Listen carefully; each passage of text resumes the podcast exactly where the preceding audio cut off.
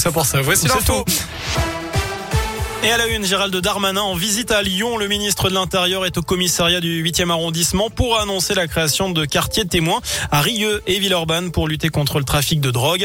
Il ira aussi rencontrer des policiers à Givors-Grigny. Le ministre devrait annoncer aussi un travail des agents des impôts pour limiter l'activité des dealers.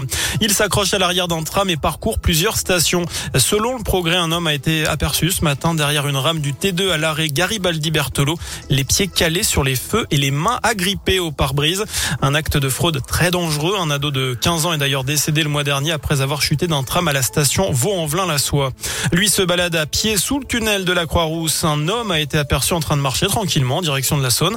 Il évoluait face aux voitures qui circulaient vers le Rhône. Un comportement dangereux et bien évidemment interdit, d'autant qu'un tunnel dédié au mode doux est situé juste à côté. Vous pouvez retrouver d'ailleurs la vidéo sur notre site internet et sur notre Facebook.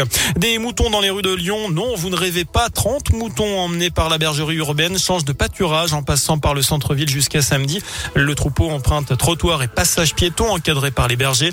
La bergerie urbaine fait de l'éco-pâturage, de l'entretien des espaces verts avec des animaux à la place des tondeuses. Dans le reste de l'actu, un coup de pouce pour les retraités. Les pensions complémentaires du privé augmenteront de 1% à partir du mois prochain.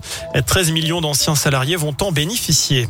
Elles ont fait 5 ans d'études en médecine. Elles aimeraient plus de reconnaissance. Les sages-femmes manifestent aujourd'hui pour dénoncer les baisses d'effectifs dans les maternités et réclamer une revalorisation des salaires. Enfin, Emmanuel Macron recevra les parents de Samuel Paty le 16 octobre. La veille, l'ensemble des établissements scolaires rendront hommage à l'enseignant assassiné il y a un an après avoir montré les caricatures de Mahomet à ses élèves.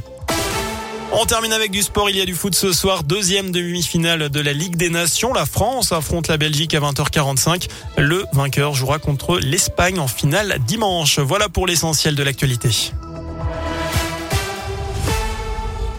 Merci beaucoup.